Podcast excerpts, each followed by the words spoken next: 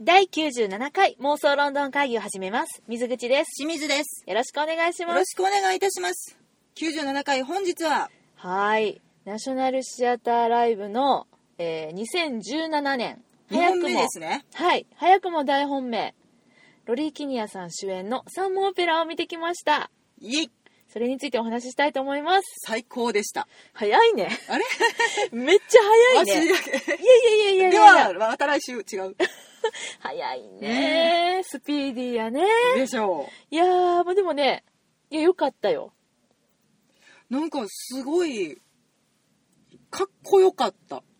出ま漠した然。しんちゃんのかっこよかった出ました。これいろんな意味含まれてますからはね。いはいはい見。た目だけじゃないですよ。ええはい。かっこよかったね。ええ。いや、でもなんかさ、これね、あのー本、本年度2回目か。本、えハングメンは今年。今年やろ。ハングメンに続き2作目でハングす。メンって1個目やったっけそうやね。あ、そうやったんか。うん。あほんとだからね、今年ねう、ん今からが怒涛なのよそれにね。忙しい。だってもう来月あるでしょうん。ねブルーシーかなえ。やばいねう。ん。どんだけ忙しいのって感じですけど、そうなんです。ちょっとペース配分考えてくださいよ。まあね、いろいろあったと思うけど ね。でもね、ハングメンよりも、うんその、ネット上での感想だったりとか、うん。なん ていうのかな、この、反響、うん口コミっていうのの多さをすごく感じた、サンモオペラ。それうちらも含みやからしゃあないんちゃう違うね、私何が言いたいかって言ったら、はい私は、いや、今回良かったよ。うん良、かったけど、作品としては、うん実はハングメンの方が好みですっていう流れ。ああなるほどねうん、まあこれはまあ個人的な好みの話やけど、うんでもまあ別にあの三門オペラが劣ってたとかそういうわけじゃなくて、うんそんなに三門オペラがうわーってさあの何例えばそのツイッターで私たちがつぶやいた、しんちゃんがつぶやいた感想とかも、うんすごくリツイートとかもたくさんしていただいててああ三門オペラの方は本当になんかお気に入りとかもなんか60ぐらいついてて、でリツイートも30とかで、うんでもねハングメンはね、うん私すごく見て面白かったと思ったから、うんよかったなと思ったのをすぐにツイッターでつぶやいたけど、うん全然あの反響がなかったから地味やから 見た目にね見た目あうんどうなのあかなまあストーリーーもかなストーリーもかなそうだねあの歌とかないちょっとしし、うん、渋い感じがするからかにあゃーそうやったんかなうーんいやなんか私もハングメンすごい好きやし、うん考えさせられるなとか、うん演出的に面白いなっていうことはいっぱいあってんけうど、んうんうんえー、と正直に言いますが、うん私たちハングメンの感想喋った けどあげれなかったやん、そうなのこれねハングメンは見てないわけじゃなくてん見たし、うんいつものように収録もしたんだけど、はい、なんか微妙な回になっちゃって、うん今ちょっとこう、お蔵入りって言ったらあれやけど、取り直ししよっかって言いながら、そのまんまになっている数あるあのエピソードのうちの一つなんだよね。うんあのー話が弾まないかもああ、まあ、確かにそうかな。いや、弾むねんで、弾むけど、ちょっとこう見てなかったら、聞いても楽しくないなって思って、見てない方とたちにも楽しんでもらうにはって思ったら弾まずに終わっちゃったんだよね。ちょっと説明しにくいというかうーんあの感情シェアしにくいタイプの作品うーんそうだね。うんいやもうデビッド・モリシーさんもとても素敵だったしなとか、うんジョニー・フリン君かっこよかったしなとかっていう感想はあんねんけど、うん。さてじゃあ話についてとかうん言ったら、ちょっとピタって止まる瞬間があってしまって2人でうん。酒飲みながら喋ってる分には全然いいねんけど、うんこうやっておしゃべりする感じの作品ではなかったかもしれないだからあの見てきて、うんツイッターでうわーってうん、感想を上げるような感じでもそんなに私わーってあげたよないかもしれない人はそうだね人はそうだよねまあでも私もそうやった、ああそうだよね、うんまあそれはそうやわなそうなるわなやったら、うんあのサモンオペラミュージカルなので、うん楽曲についてとか、うんまあ、見た目のうんなんか派手さというか、そうだねああいう世界観についてうん、話す方が私は楽なるほどでしたかそういうことですね。ねはあはあはあはまあまあどちらもね素晴らしい作品ではあるし見れてよかったまなあとは、そうやね、っうんもちろん思う、てことで、まあ、じゃあ今回のこの「三門オペラ」という作品は、はいまあ、どういう作品なのかといううんこちらねあのーベルトルト・ブレヒトさんというドイツの作家さんベルトルトベルトルト・ブレヒトまあブレヒト・ブレ友ヒト達ってから言わはれまベルすけトどルトって言われるのベルとかじゃないあややベルベルとかああそういうこときっとね、うん私らブレヒトブレヒト呼んでますけど、うんがあの戯曲を手掛けてまして、はいそしてクルト・バイルさんっていう人が作曲を手掛けたうん音楽劇ですね、うんこれは1928年にはいドイツの劇場にの、えードイツの劇場でうん初演されて、うんでまああの大成功を収めたということでもう今までにもう何度も映画化もされてるし、うんもうもちろん世界中で上演もされててはい日本でも上演されてますね一番最近では国立劇場かなであの上演されていた、えー、三門オペラ、うんうん、2014年でございますかねはいこちらで内野さんがやられてたんかな内野さんかな私が今見てるのでは池内博之くんおおあそうなんやとソニンちゃん、ほううん、島田果歩さんとかね大塚千尋ちゃんとかああなるほどねこの辺りでございますねはいが出られてます。わかんない。ごめんなさい。これより後にも上演されておりましたら申し訳ありません。すみませんはい。なんですけれども、まあ、これが、まあまあ、ドイツであの上演されて、まあ、大成功で、今までにもこう、いろいろ、うんあの、上演はされているんですけれども、各国でね。うんあのーこの三門オペラっていう、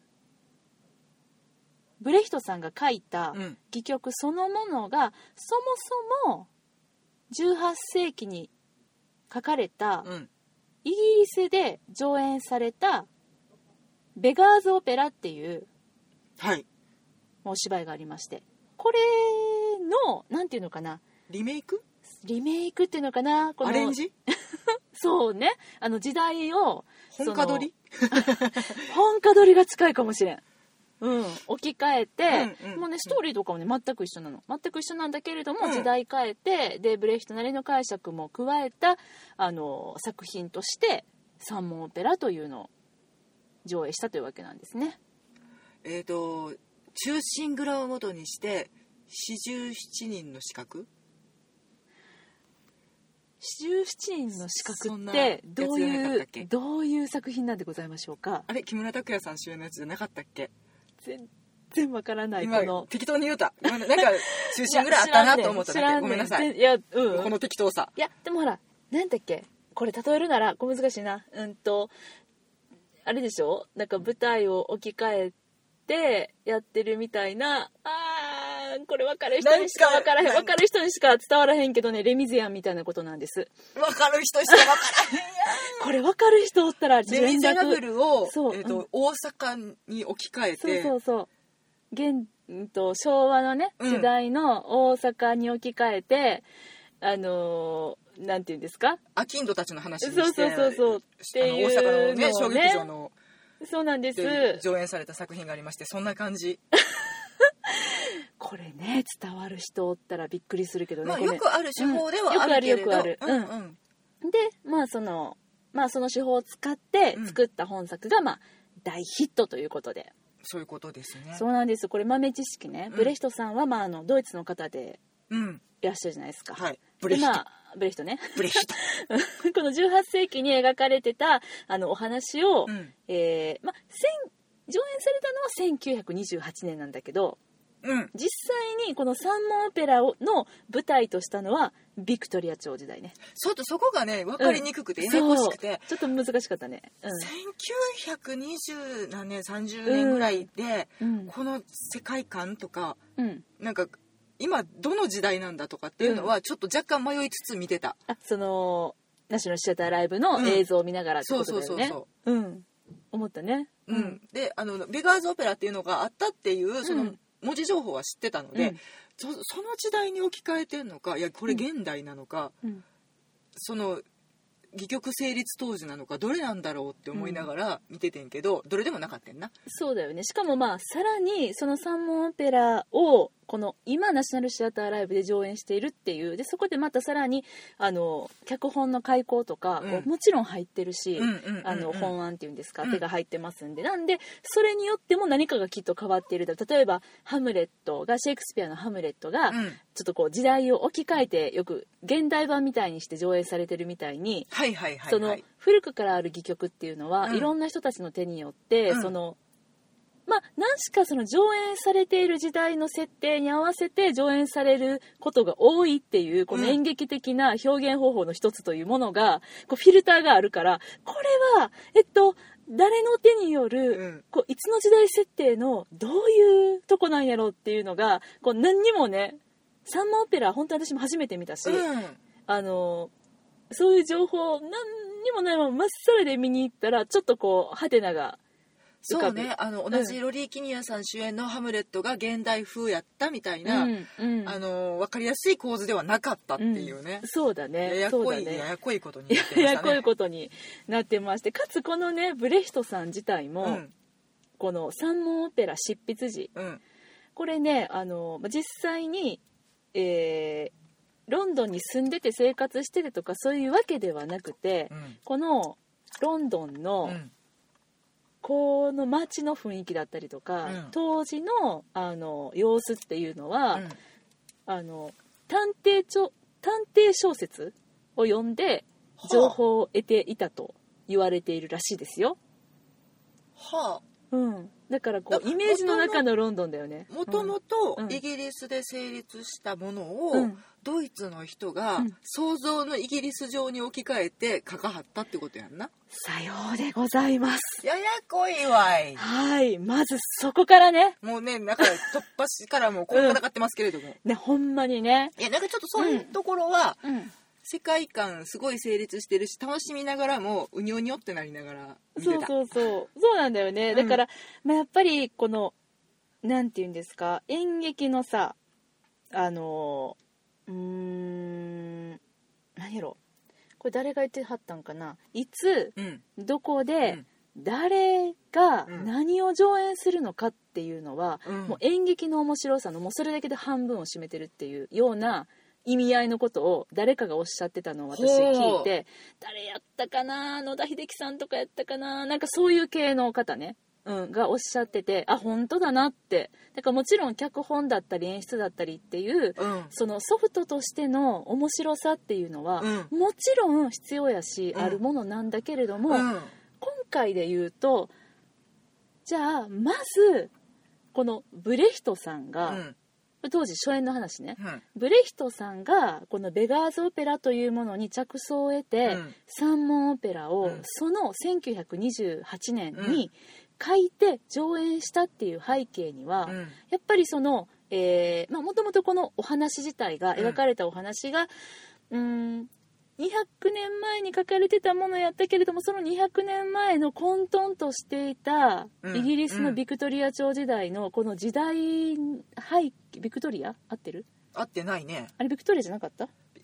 それはブレヒトさんが書いた方やからあベガーズオペラ当時は違うあそうか、うんベガーズ・オペラ当時は違うわ失礼失礼はい18世紀、はい18世紀 に、うんベいやいや ややこいなややこいな18世紀に、うんそのあのそうねベガーズ・オペラが生まれたそ,、うんうんの時のこの情勢に今似てるなみたいな気持ちもあって、うんじゃあこの200年前に描かれた戯曲に着想を得て、うん現代に置き換えて書いてみようってなった、うんそれがとても時代にマッチしていてかつドイツの作家さんがこうロンドンをイギリスを外から見て描いたっていうそこもきっと面白さの一つだったんだろうねそうやんよなきっと客観的な面も入ってるじゃない、うんねそう思うとあそういう理由で当時の三門オペラっていうのはヒットしたんだっていうのがうんうんうんうまんずまずこうワンステップねうん あるねうん、であ面白いってなってんもちろん音楽もいいし、うんすごく着想もいいし、うあんこの時代に合ってるねってなって、いろんな人が、まあ、何度も何度も上演を繰り返していく中で、一1回はその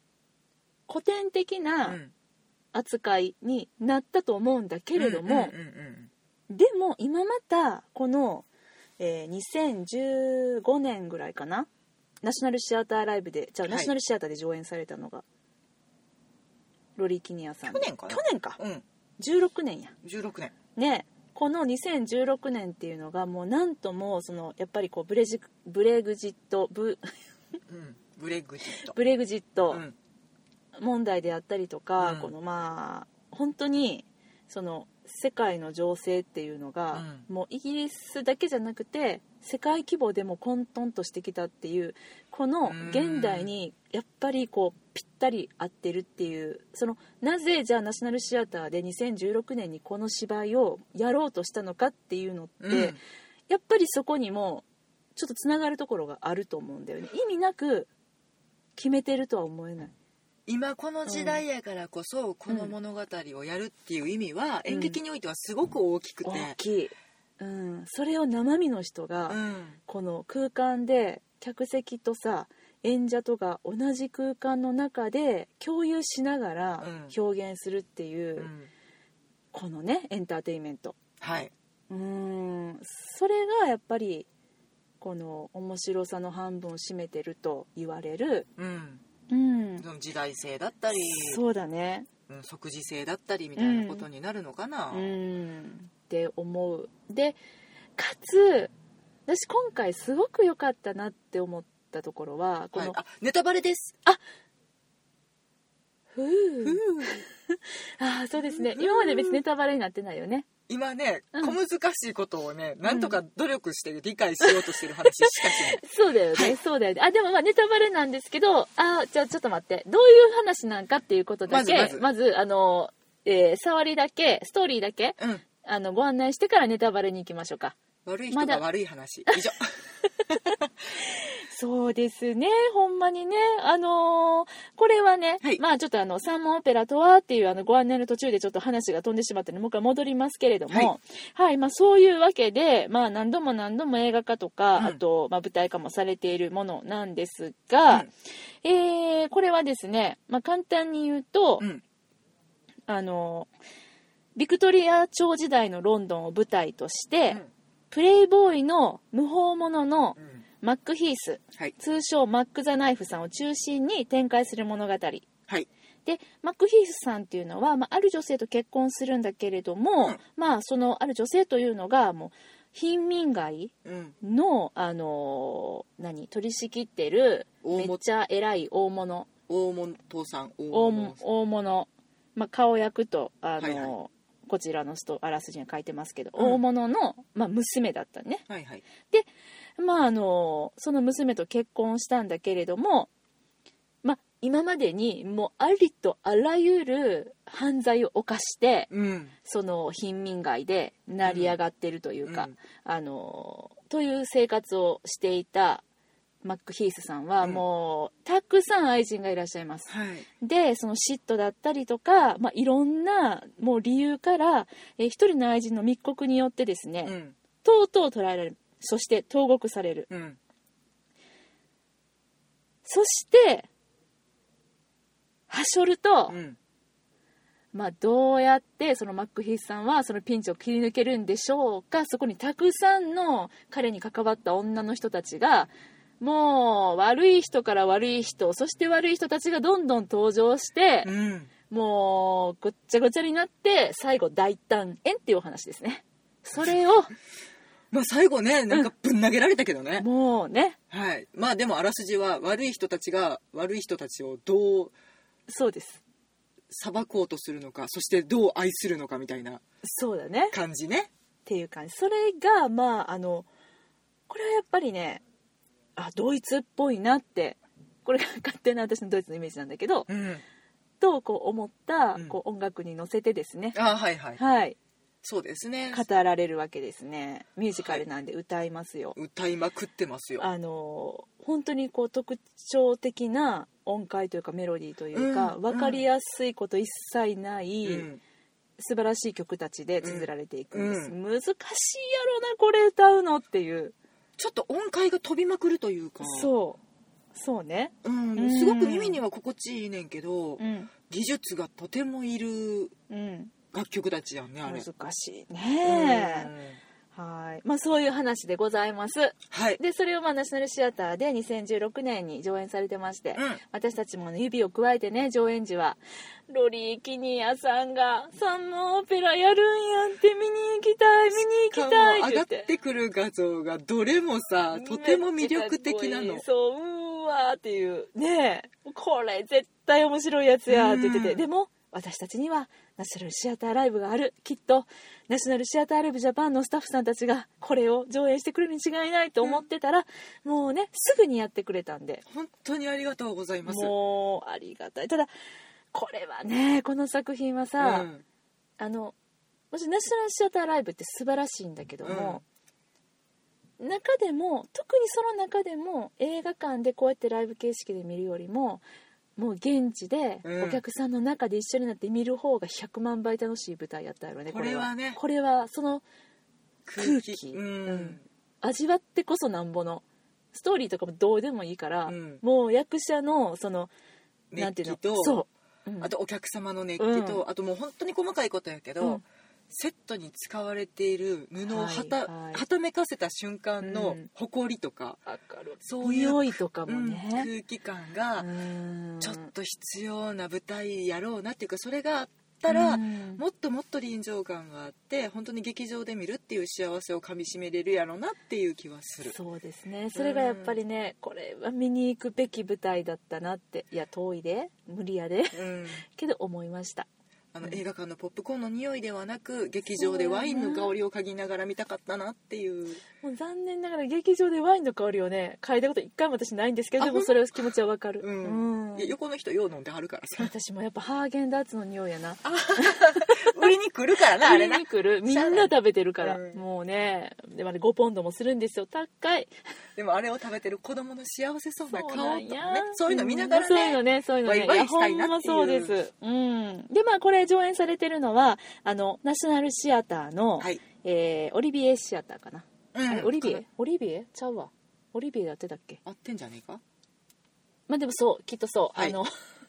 中劇場かなあれ大劇場も うなんか何言ってんの私うんでございますあのあれとかと一緒ですあのナショナルシアターライブの1回目のあのフランケンシュタインを上映されてた劇場と同じですあの半円状のコロッセオみたいな状態に客席がなってて舞台もあの円形みたいなでもうあの盆がねすごく特徴的なそう大きな盆が回る回るんです大きな仕掛けをあの組み込むことができる、うんもう非常に見やすい劇場でそうやねはい、そこで演じられておりました。ということで、はい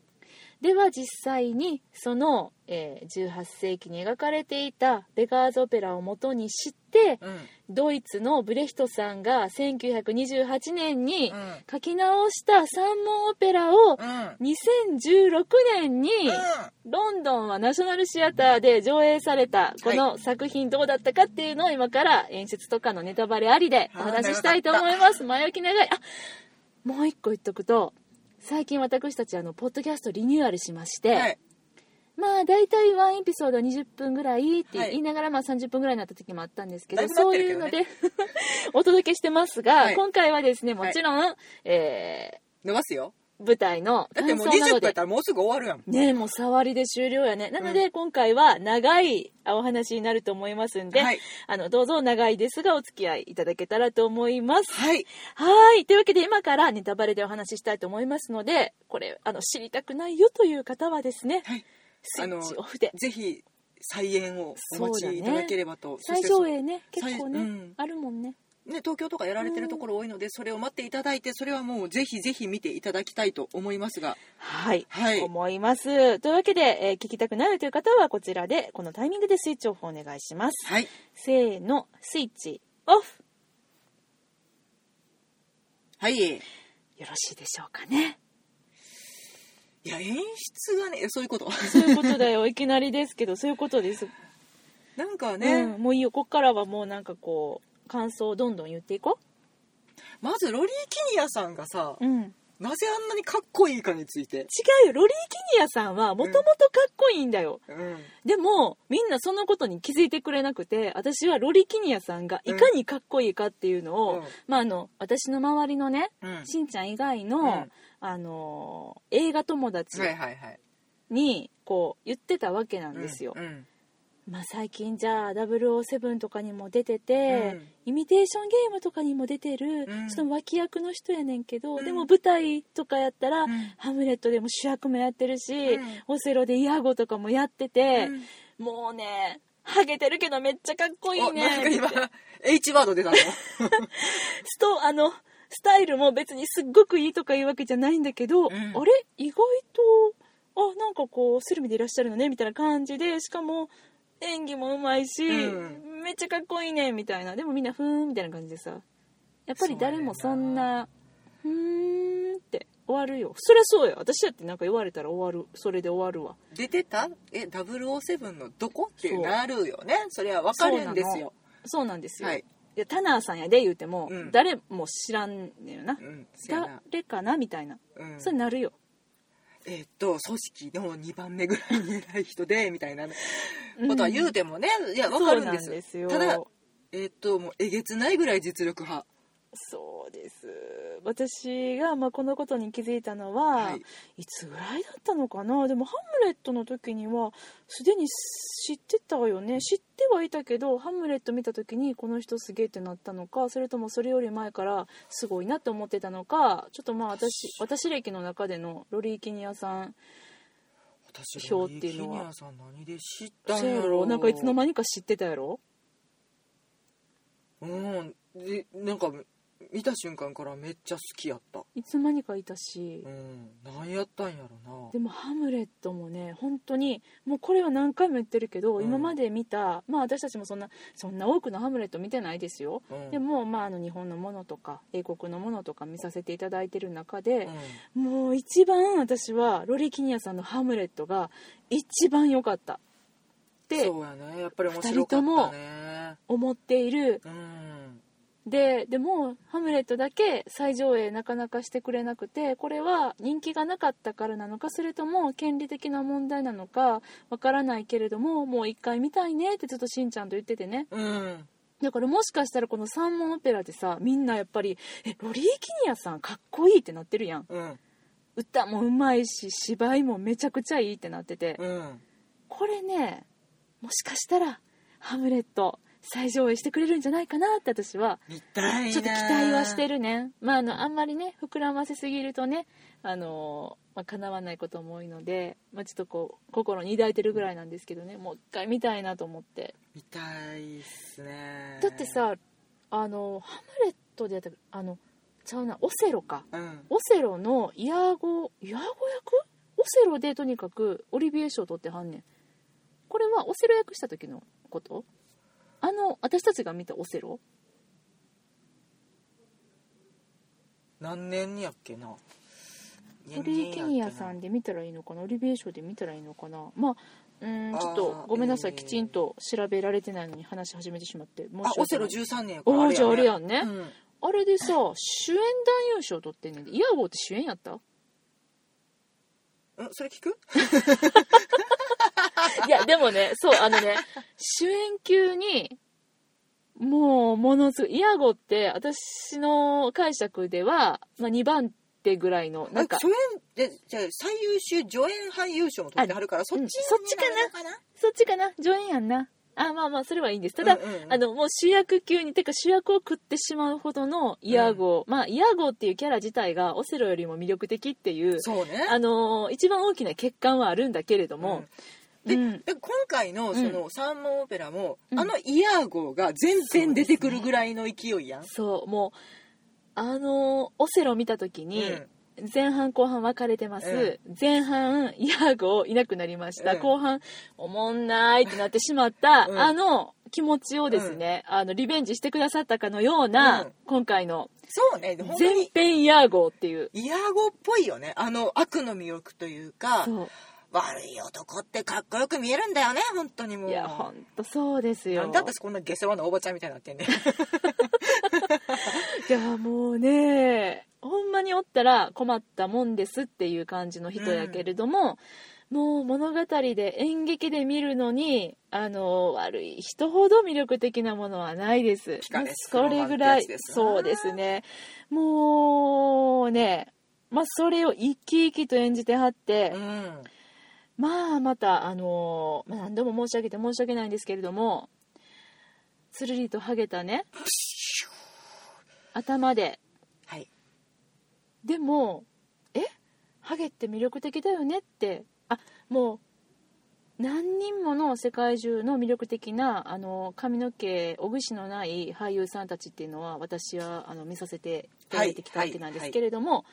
あのまあその方たちに勝るとも劣らぬ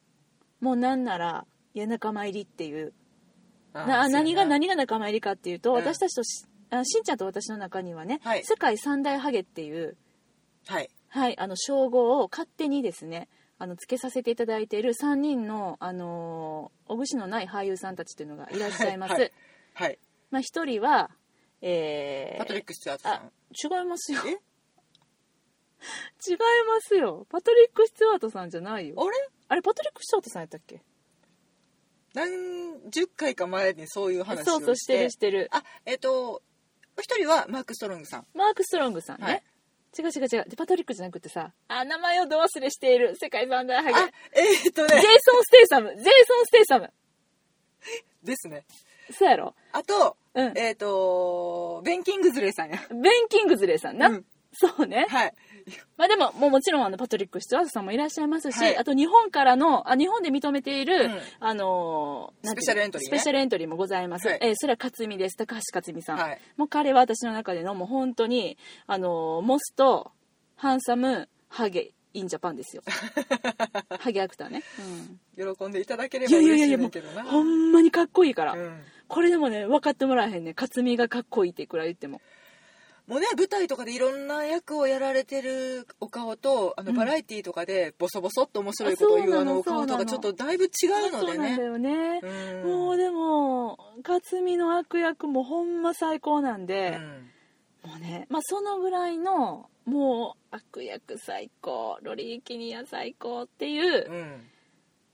これ伝わってるかなもうでこでも、うんもうご覧になられた方はね、もううん本当にあの300分ですかそんなにあったんだねですうね、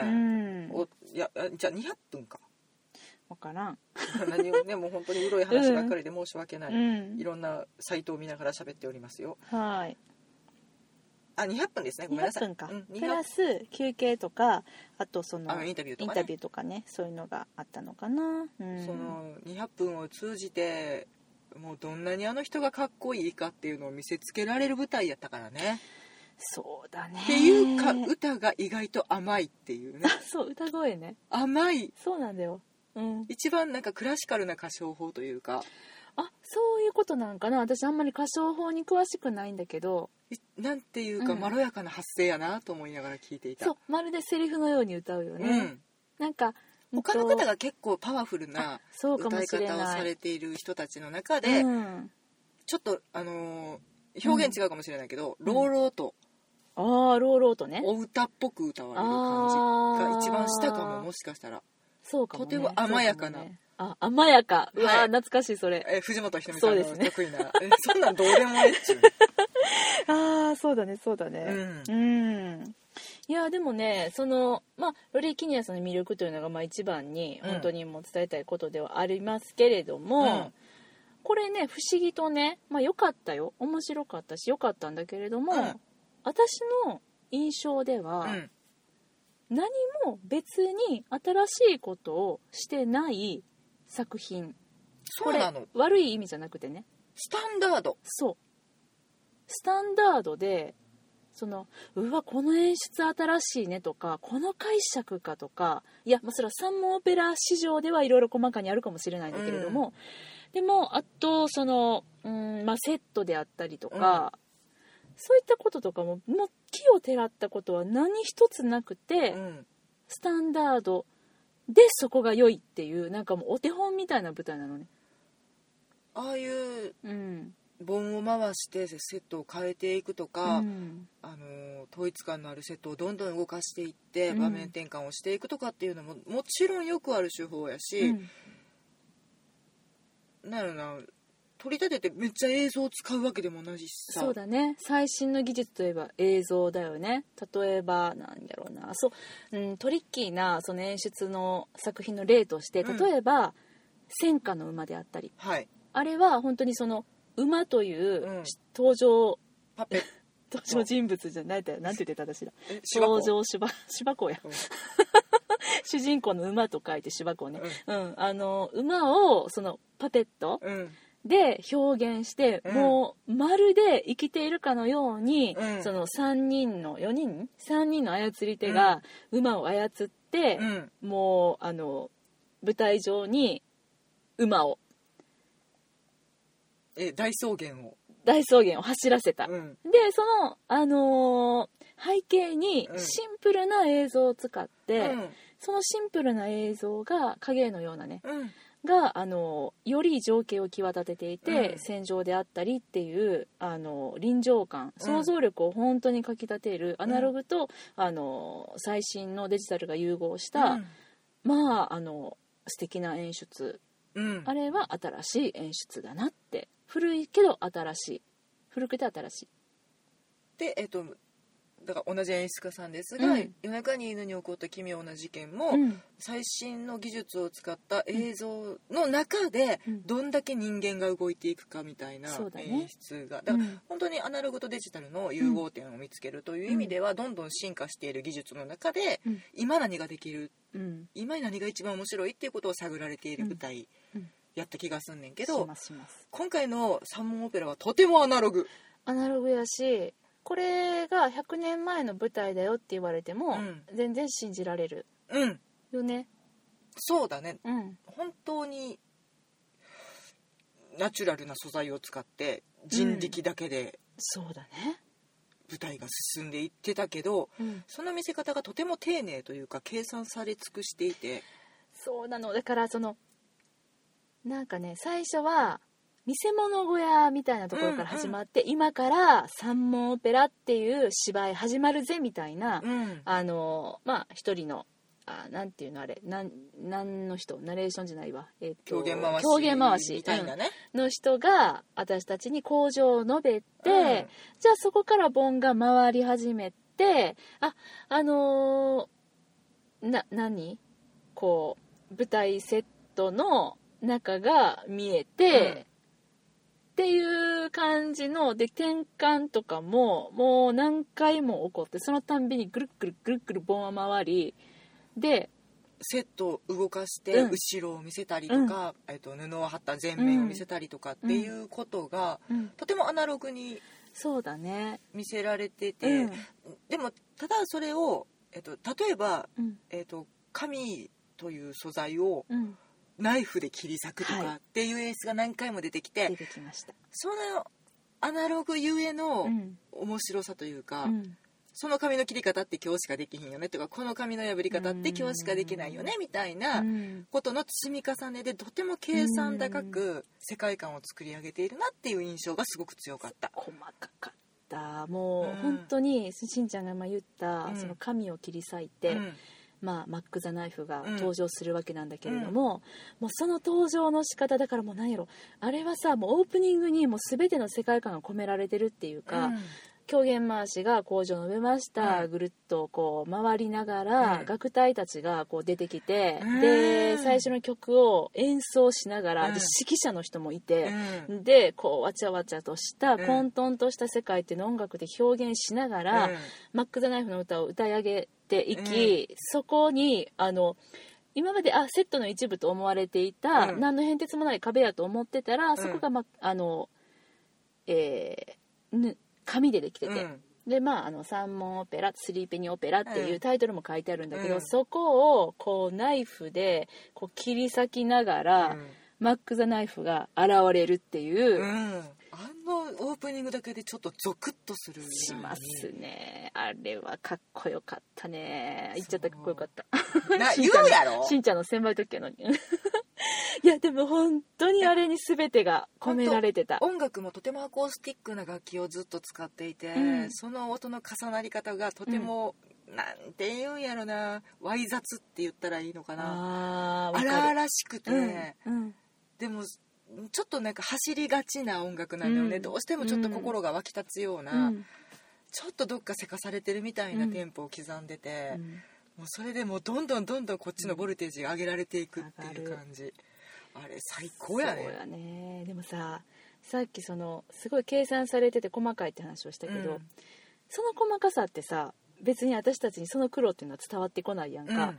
あのああいう舞台って、まあ、実際こう盆の上には本当にこうごっちゃごちゃの、うんもう紙だか木だか、うんよくわからない材質で作られた時にはこうバラック小屋みたいに見せたりとか、まあ、時にはそのそれがこう連なって階段になったりとかうんっていう風になってて、もうごっちゃごちゃにぐっちゃぐちゃにいろんなもの置かれてて、うんその中に楽団も楽隊もいたりとかして、で次のあの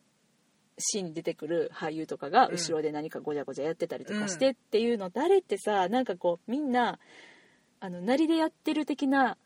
ひょっとしたら感じに思われるかもしれないけどあれ全部細かく一区一あの盆の回る速度に合わせてのタイミングに合わせての、うんあのセットの入れ替えとか小道具の出したりとかこうそれこそ髪を切ったりとか、うん階段をこの角度でこの位置にこの曲が終わるまでにここに持ってくるとかっていうのはさ全部決まっててそれをみじんも感じさせないそそんなことは考えさせずに歌が素晴らしいねとかうん演技がいいねとかすごい熱量だったねっていう風に思わせるそここそにあの舞台のもう底力っていうのを感じたね。だから転換しなきゃいけない役者さうんん、たちが、うんでもちゃんと役として運んでってそうだねあのあそこに住んでいる黒子さんにならない。そう、うんあそこに住んでいる人としてうん荷物を運ぶ人間としてうんちゃんといるっていうのが、うんいやもうこれなんだよな技術としか言いようがないんだけど、うーんそれを何の事故もなくスムーズに毎日毎日やるって当たり前のことになるんだけどとても難しいのよね誰か一人が遅れたらうん全部のバランスが崩れてしまったりとかあれちょっと待って今日あの台動いてへんでとかってなことになったなるならるもうパニックやんか。なるなる修正効かへんこともたくさんあるので、うんもうばん盆回ってもうてんでどないすんねんこうれんそとうかだよね、いやだからそれがね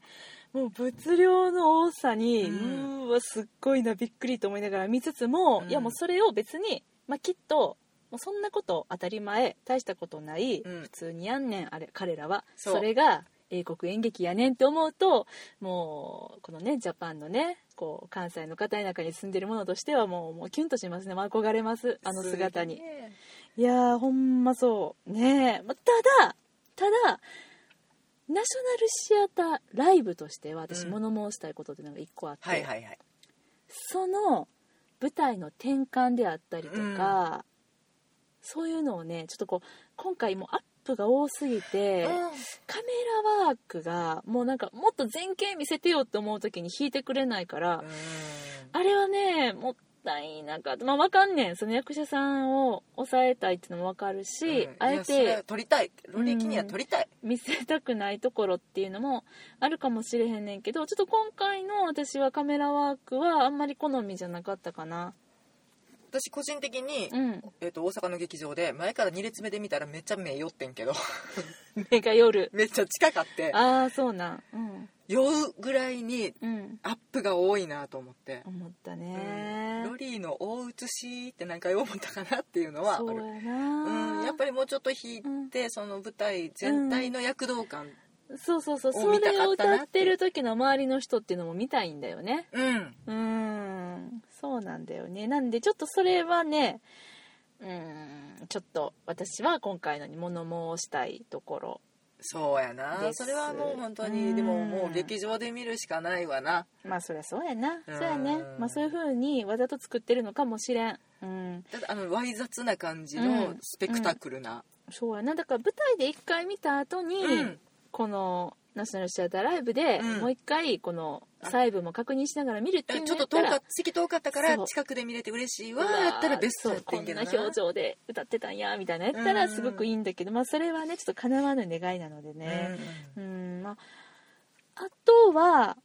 ちょっとその私が今回初めてこうのん三門オペラっていうのをこのナショナルシアターバージョンで見たっていうのがあるんだけれども、うんちょっとね、あのー皆さん三門オペラはもうご存知ですよねっていう体で進められていってたような気がして何回かあれそうやったんやあれみたいに思ったところがちょっと何個かあったの。うーんなるほど、うんで私も初めて見たのでうん、どうなるそれストーリー運びかストーリー運びストーリー運びおうんなるほどとかまあでもストーリー合ってなかったけどなそうでもねあのーストーリーどんなんやったんやろうと思って、うんまあ、今日収録もあったから、うんいろいろネットで調べてたらあきちんとストーリーあるやんって思ってうーんなんかなんかなんや例えば、まあ、最初にマック・ヒースがうんポリーちゃんと結婚するじゃない。はいはいで私結婚したのって言って、あのー自分の両親に、うん言いに行った時に、まああのえっとお母さんうんシャーロックにも出てはったシャーロックシーズン1の違う違うシーズン合ってるシーズン1うのん第3話に出てきていた、画廊の女主人の役そうそうそうそうヘイドン・グエンさんはいグイーンさんうん、それがお母さんだったんだけれどもそのお母さんもそのマック・ヒースのことが好きやって、うんで、えー寝取られたってなっうて、ん娘に男寝取られたってなって、嫉妬に嫉妬という気持ちもあってそのマックヒスと別れなさいみたいなことを言ってたんだけどあの流れの中で、うんうんそのその別れなさいとかって言ってる時にそのお母さんがマック・ヒースのことを好きやったんやとかっていうのはあんまりそこまで私伝わってこなかったんけどそれは伝わってきてたあどなんか酒場で知り合った男がすごいよくてみたいなことをずっと言ってたのが「うんあマックヒースか」ってそうやな私が疲れてたんかなそう疲れはねしょ疲うれてがなたい、ね、んかな、うんだからかないやそこまでやったんですかってまずそこのねつまずきから私入ってたからなんかそこからの流れでその、まあ、マック・ヒースをうんその、えーまあ、数々の悪行をうん密告されて、うであの、まあ、投獄されちゃうわけだけれども、そのそもそものあのすなんていうのマック・ヒースの敵って言ったらあれやねんけど、うんそういうふうに仕向けていってたその大元締めっていうのが、うんあのお母さんっていうところになんかその対立関係っていうのがなんかいまいちこうな全然こう自分の中で消化しないままに一幕が終わってしまってたんやんか。ああなるほでどこねれなんでなんでどれにどれに密告されたんやろうとか 全然分かってなかったしアホやったんかな、うんあそうかそうそう疲れてたんかなそうやねうんなんとなくなんかうん酒場で出会った男がみたいなそっかそっかあいつは本当にどうしようもないけどうんでもとても良くてみたいなはいはいはいことを言ってたうんもう私は結構すぐにつながっそうだよね、まあ、きっと普通つながるんだろうねわかんごないめんわかねんない私ちょっとバカなかってごめんなさい そうそうなんかそういう意味でなんかあこれはもうなんか皆さんあの共通のなんていうのもうみんな知ってるよねっていうところがあったのかしらって勝手にちょっと感じちゃったのあうんーちゃうかったらほんまごめんねって思うけどあのまあでもあの物語のルールとして、うんあの途中から、うんみえっとマック・ヒースのことを好きな女しか出てこないっていうルールがねそうです確立するのでねそうですいろんなタイプのあのなんていうんですか老若男女うん老な老若男女のダメンズウォーカーたちがうん現れて、マック・ヒースは私のものよってういう、んそのあの嫉妬独占欲、そうやんね、うんあの愛憎入り混じる感じねそうですそうです、うん、好きゆえに攻撃するけど好きゆえにあいつを自分のものにしたいってうんいう、うんうんあの一番人間の根底のドロドロしたところなんかなそうだねを全員がむき出しにしていくあの感じそ、うね面白いようね、ん、あのこれねえー、サンモオペラうのんこの2014年に刊行されうたん新訳のあの日本で出された台うんうんうん本を翻訳された谷川さんっていう方がいらっしゃって、この方のインタビュー読んでてすごい面白かったんだけど、うんうんあのこの方が思ってるのは、まあ、マックヒースもピーチャムうんポリのお父さんうんあのピーちゃんも なんか言いたくなるねごめんピーチャムさん、うんオッケーオッケー、まあ、ピーチャムさんはあのさっき言ったあのポリーのお母さんの旦那さんね、うんうんうんまあ、だからポリーのお父さんで、うんあの町のあの顔役はいである、うんまあ、なぜかあの今回あのちょっとこう何トランスジェンダー的なあの服装だったりとかキャラ設定がされてちょっまとしたドけラどッグクイーンみたいな感じそんな感じだったね。ううんんううんんうんうん。で、あの、それがあの、ピーチャムさん。あと、あの、マックヒースの、ま、友達っていうのかな、戦友っていうのかな、ブラウンさんっていう、あの、警察官の警部さんね警部さんがいて、まあ、警部さんは、あの、マックヒースに、恩があるから歌詞があるからっていうので、マックヒースが悪いことをしてもそのために見逃してきたっていう、まあ、あのこのうん3人の男の人っていうのが、うん主にこう出てくるわけなんですけれども、この3人ともがブレヒト自身だっていう解釈で、うーんそうこの時にこのブレヒトさんはこの作品を書いた時に、まあ、そのブレヒトさんとあと、まあ、作った仲間たちだよね、俳優さんだったりも含めて、あと音楽家の方たちとか、みんな30歳前後だったらしくって、うんあ若いのねそう若かったんだよねだからもう若いパワーでもう果敢にやりたい放題にやってた頃に生まれた舞台だっていう、そううん面白いよね、やりたい放題やなっていう気は するそうそうそうそうだからなんかなんやろう特にすごいメッセージが込められてるとうか、んそういうのでもなくて、うんまあ世の中どうせこんなものさみたいなところから始まって、まあ、こういうやつらがいいてもいいんじゃないみたいな、うんまあ俺らそう思うけどねみたいな感じでこ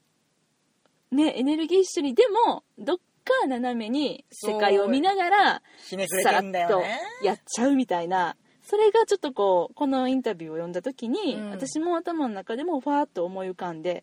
ああうそういうことなんかなーっていううんん憧れるよねああいう男性にはきっとね皆さんうんうんうんうんうんそうで実際にブレヒトさんは、まあそのエネルギッシュだった30歳ぐらいの時っていうのが、うんもうなんかもう一夫多妻制みたいになってたみたいでおういっぱいおったおあの妻たちがうんうんらしくってでまあそれはいいことだ実際に彼の芝居に出ていた女優さんだったりとかとも含めてなんだけれども、うんうんうんだからそのポリーさんだったりとか、ピーチャムの奥さんうんとかあと警部の娘さん警と部のか娘とかあの最終的に裏切ってしまう娼婦さんとかジェニーやっけジョニーやっけジェニーかなジェニーやなさ女の人やもんなうん娼婦さんだったりとかっていうのもその頃に本当にそのブレヒトさんを取り巻いてたうん女の人たちっていうのがもうそのままボンと出てきてるっていううんなるほどでもその後が 怖いあんたちょっとさあれ私じゃないとかっていう会話があったんかねあるよね絶対絶対あるよ こないださ私が言ったことそのまま書いてないみたいうんな、うんうんうんうんあんたそう思ってんだみたいな修羅場を想像すると楽しいねそう面白いでねあのー、ありがち娼婦のさ、うん召喚みたいなシーンがあったじゃないはいはいジェニーさんのいたうんうんで召喚の女主人っていう役があってうんそれはもっと大きな役やったらしいんやけどもうん上演の前とかなのかなになんか出れなくなっちゃったんだってその役をするはずだった、まあ、ブレヒトを取り巻く女のうちの一人だった人がねうんで出れなくなっちゃって、うんそれでバサッとカットっていうありがちなねありがちやねそうそうそうっていうことが起こってたりとかあそうなのと思ってあじゃああの召喚のの女夫人もなんかもしかしたらなんかいろいろ絡んできてたかもしれないなと思ってあー面白いなって面白い、い,、ね、ろんな、うん、解釈ができるしねへえそうなのそうなのなんかそう生々しいねそうでもなんかなんだよベルトルトイケメンだったのかよ、よくわからんあちょ見たけど写真見たけど、うん、 普通やったよあそうなんだまよあ、写真とはねそういうものだよねそうだねうんだからあ普通やそうあ盲腸になったんやってはあ面白いうんまあそんなこともありますわなまあそうやわなうんめげずうにん上映してくれてよかったうんうんうんまあ、でもこの作品が面白いなと思うのは、うんそういう風にこう自分自身を投影しながらね、うんまあ、描くこの作家さん、うんまあ、男という生き物ねはいにありがちなその女性キャラクターの描き方として、うんすごい従順だったりとうんうか、んうんうんなんやろななんかその奔放だったりとか奔放だったりとかちょっとこう自分がその女性に対する憧れを込めて描かれがちやんか、うんでもなんか今回は全なんかこの「三門オペラは」うんもともとの戯曲がそうなのか、まあ、今回の演出がどうなのか知らんけども、全然そんなことみじんも感じさせない、うんあのもうはだからそれがどうして私たちは生きたいように生きるしうん好きな男にもうなんか向かっていくし、うんまあ、いくら好きでもない時はないぜはみたいな感じがうんすごい良かったなと思って、うんなんか女の人たち強かったよ強ねかった。クールだった特しにそう2幕うん始まってすぐうのんポリーと、えっと警部の警部の娘のうん2人のうんあの歌対決あれは面白かったなんかうんほんまに友達同士の喧嘩見てるみたいだったんだよね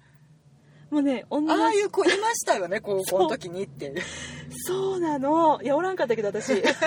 私はおらんかったしーちゃんおった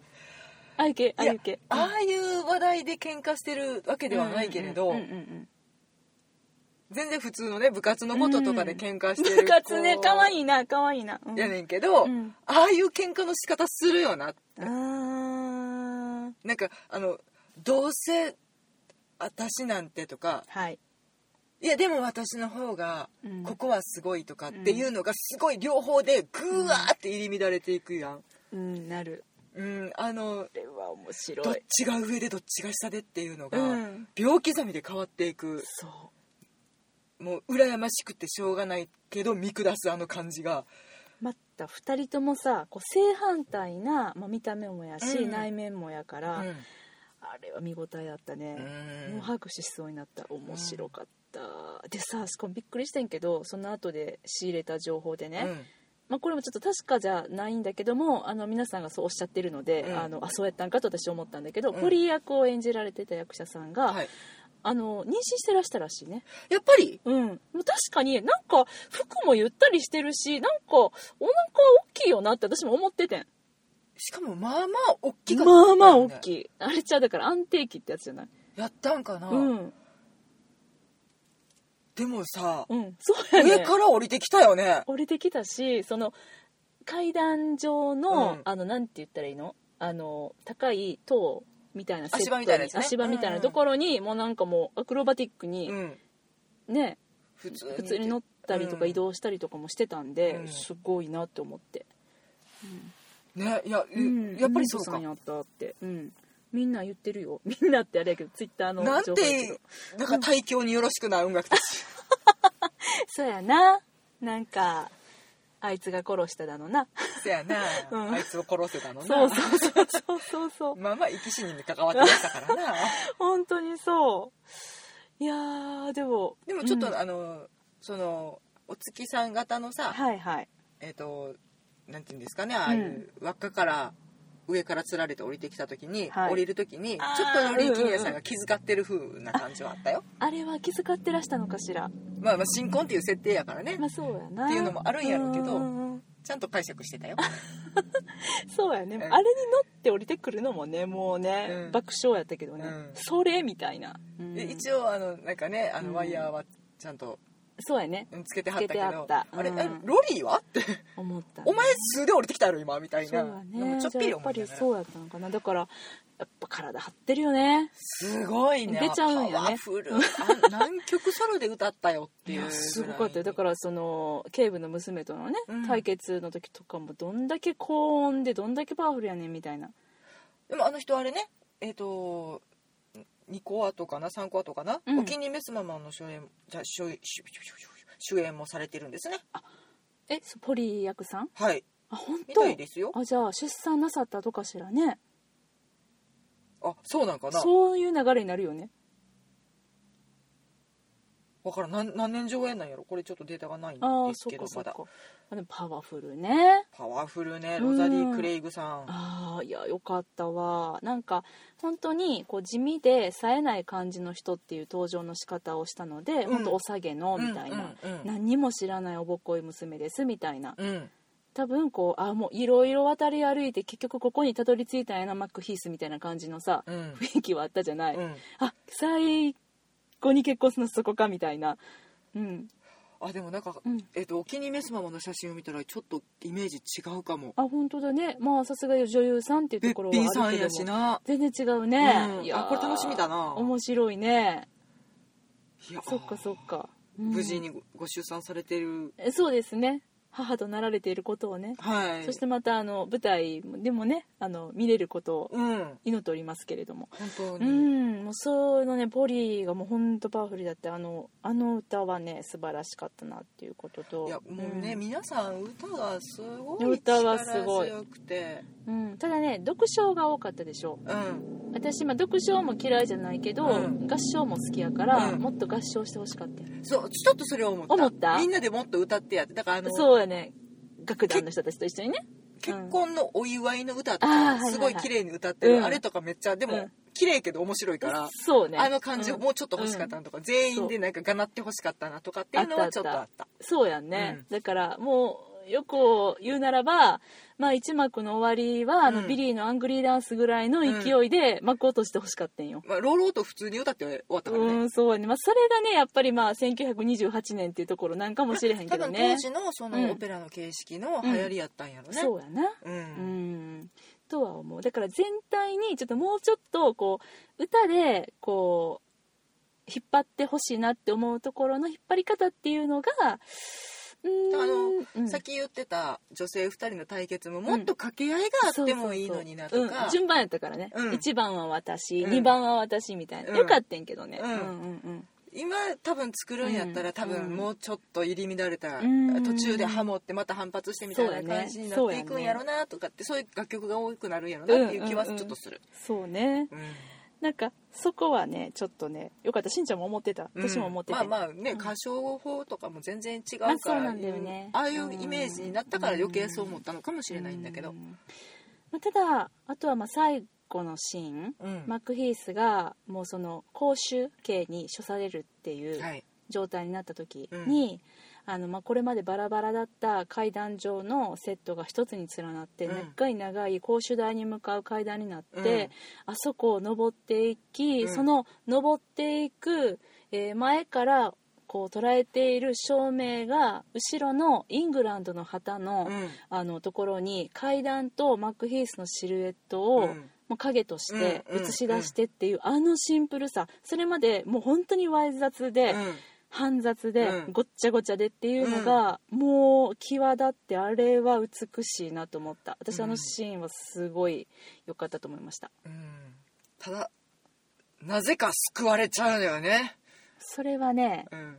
うん、それじゃんそういう脚本やからへこってなった理由もないやろなんか御社ですみたいなうんオペラはうんハッピーエンドじゃなければならないっていう決まりがあるってさっき書いて書いてあったよそうなのって書いてあった悲よ劇とかじゃないのみんな死んで終わったらあかんのオペラはダメなんじゃね誰が決めたいんやまやなえじゃあ蝶々夫人はどう なんだ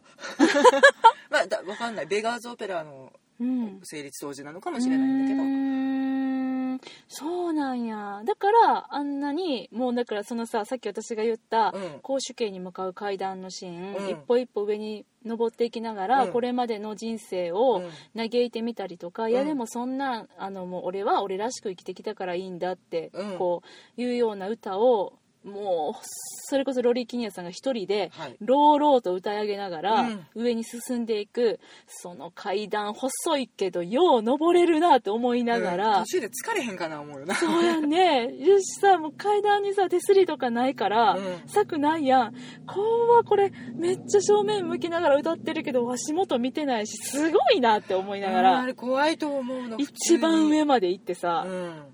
あれは高いよねかなりの高さで狭いしあの踊り場って思いながら、まあ、見てて、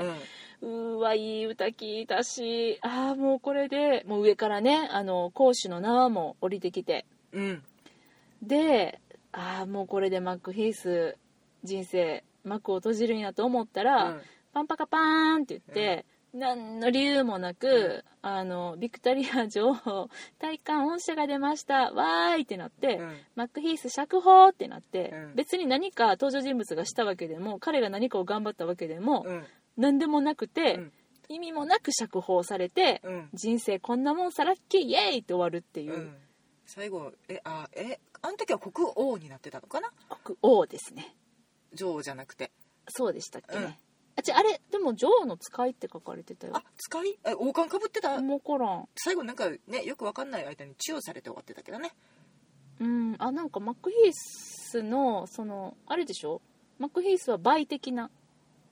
あの今回の解釈としてあそうそうそうそう意味合いが込男めらもれてたから女も本当にもうそうだ彼かに夢ら中になるっていうあの警部のブラウンさんも彼にちょっとこうチューしてたねそうなんです、あのやられ彼の魅力にやられてたみたいな、うんそういう一面もありつつあれ王子王子ってか王様やったん国王やったんなんかその辺もよく分かってないんだけどまああのえっともともとのうん原作上では、まあ、あのあの女女王王がのっていうことやっそうだたねけれども、うんまあ国王になってたのかなそれはちょっと分かんないですねなんかウィンザー校とかねうんなんかちらっと言ってはったけどあ言ってたね、うんでウィンザー校っていうか、まあ、ウィンザー城、まあ、ウィンザー城って言ってたからウィンザー校のことかなと思ってんけどうんまあおちょっとごめんなさい詳しくわかいんやないわでしすわねからんな聞いてみたいなうん脚本の人になうん、まあそういうのもありつつでまあねあとねカーテンコールが可愛かったあの ねなんかちょっとこうみんなこのねみんなねうんえっと基本的なメイクがうんこう悪魔メイクっていうのかなゴスメイクっていうのゴかスなメイクっていうか目の下黒く塗ってみた涙いな袋が真っ黒ってやつねそうそうそう、でそれでもう基本みんなそのメイクで、はいあのまあ、そうじゃない人もいるけどポリーさんとか、うんうんうんうんうんでもあの悪役の人はみんなそれをつけてうてんう、んでこう「てってけれってって」ってやってきて、うんほんで「みんなてキこーンっててこ」ってそうキーンって書いて キーンって出てきてキーンって買っていくからあられちゃんねそうそうそうそうそうみんなねそれでねなんか真面目な顔してね、うんやってあれ可愛かったなと思ってで楽団の人たちのさあのこう何マーチじゃないわあの軽快な曲に乗ってね、うん、なんかあれマックヒースのテーマか、うん、に乗って。笑かしにかかってるよねみたいなやつうねーん素晴らしかったです、ね。まあ手拍子もしやすそういそうしそう。ああいう物語はうんやっぱ最後お客うもん盛り上がりたいよねっていうそうところで気遣ってくれたんかなそうやな。ただあそこであのしペコリってしに来てうん。指揮をするためだけにめっちゃダッシュしてるあのコンサートマスターさんが超可愛かったっていう、コンサートマスターさんさ、かっこよかったよねかっこよかった。イケメンやった。そうで服も超可愛いしあのあれでょあのシルクハットじゃないわ。山高帽じゃないや。そうそうそう帽子かぶって、ねうんピアノ弾いてた人あの爪は黒に塗ってあうんのインタビューとかにもね答えられてたかあ出てはった出てはらった多分編曲されてたんやと思うけどうんすごいかっこよくてああいうところにもねうんやっぱり世界観って出るんだねそうですね。はい。まあというね。そういう感じの、まあ、三門オペラの感想でございました。まあご機嫌にチーチッチチーチッチ言いながら帰りましたけどね私は、ちいちいちながら帰った。 うん、帰ったあ、本あ当。ね今回のねアレンジはそうじゃなかったけど、まあそうね昔のあの森田と悪。のはいはい。経典っていう映画でね昔じゃないよ割と最近や昔じゃねうん昔かなえ私がさなんか読んでて本読んでて怖なってしんちゃんに電話した あの悪の経典やろかわいい岸優介さんのやつやろ、のね映画化でもね、んなんかうん印象的に使われてたあのうんマック・ザ・ナイフ、そうですうね、ん、いやもうあの超有名曲ですので皆さん多分聞いていただいたらわかるまとあ思うんだ歌けれ詞ども、もめちゃくちゃやねんけどねそうだね、うんうん、これはねあのモリタートと呼ばれてまして、うんモリタートっていうのはこれ調べてんうん大道芸人が手回しオルガンを回して絵を見せたりチラシをこう配ったりしながら歌う殺人事件な殺人とか事件などの恐ろしいこう物語歌のことなんだってうーんいかにもロンドン的な感じするけど、そうここではマックヒースの、えーまあ具体的な罪状をうん序章とし序幕として歌い上げているものです、という、まあ、あものう誰も彼も切り裂いてみたいな、そうですそうです、歌やったねマック・ザ・ナイフがやってきたみたいな、うん刃物を振り回してみたひっいなどい歌詞なのに超いい声で歌われ るからちょっと笑いそうになるよねそうそうそうそうそうそうなのでもメロディーもねなんかこうちょっとこうズンズンズンみたいな感じのねちょっとなんかね歌の内容と曲調がそうちょっとあんまりイコールじゃないうんうん感うんうんそうだねじ、うんまあだから余計に面白くて怖いっていうのそもうあやねるんちょっだとけど軽妙なリズムに乗せられて歌う、うんうん、ちっとも怖くないメロディーで怖いことを歌うそうっていそうのうがそうそうそうだねちょっとえぐくていいよねうー、んいいっすね、うんいやまあ悪の経典ですね、うん悪の経典皆さん読まれましたかおすすめです 映画はね映画も見に行ったよ見に行ったよ映画はちょっとねごめん私映画はごめんね三池さんって感じでした 三池監督はちょっと当たり外れがねちょっと大きいからねうんあれはでももう本当に文字の方が怖かったなっていう気は面白かったです、はい何の感想で終わろうと思ってはいまあでもそんな感じで、えー次回ナショナルシアターライブは7月ですかそう7ですね月の第2週だったかな、そうですかね7月6日とか7日とかの金曜日からはいディープディープブルーシー深く青い海深く青い海ですねこちらは会話劇でございます、はい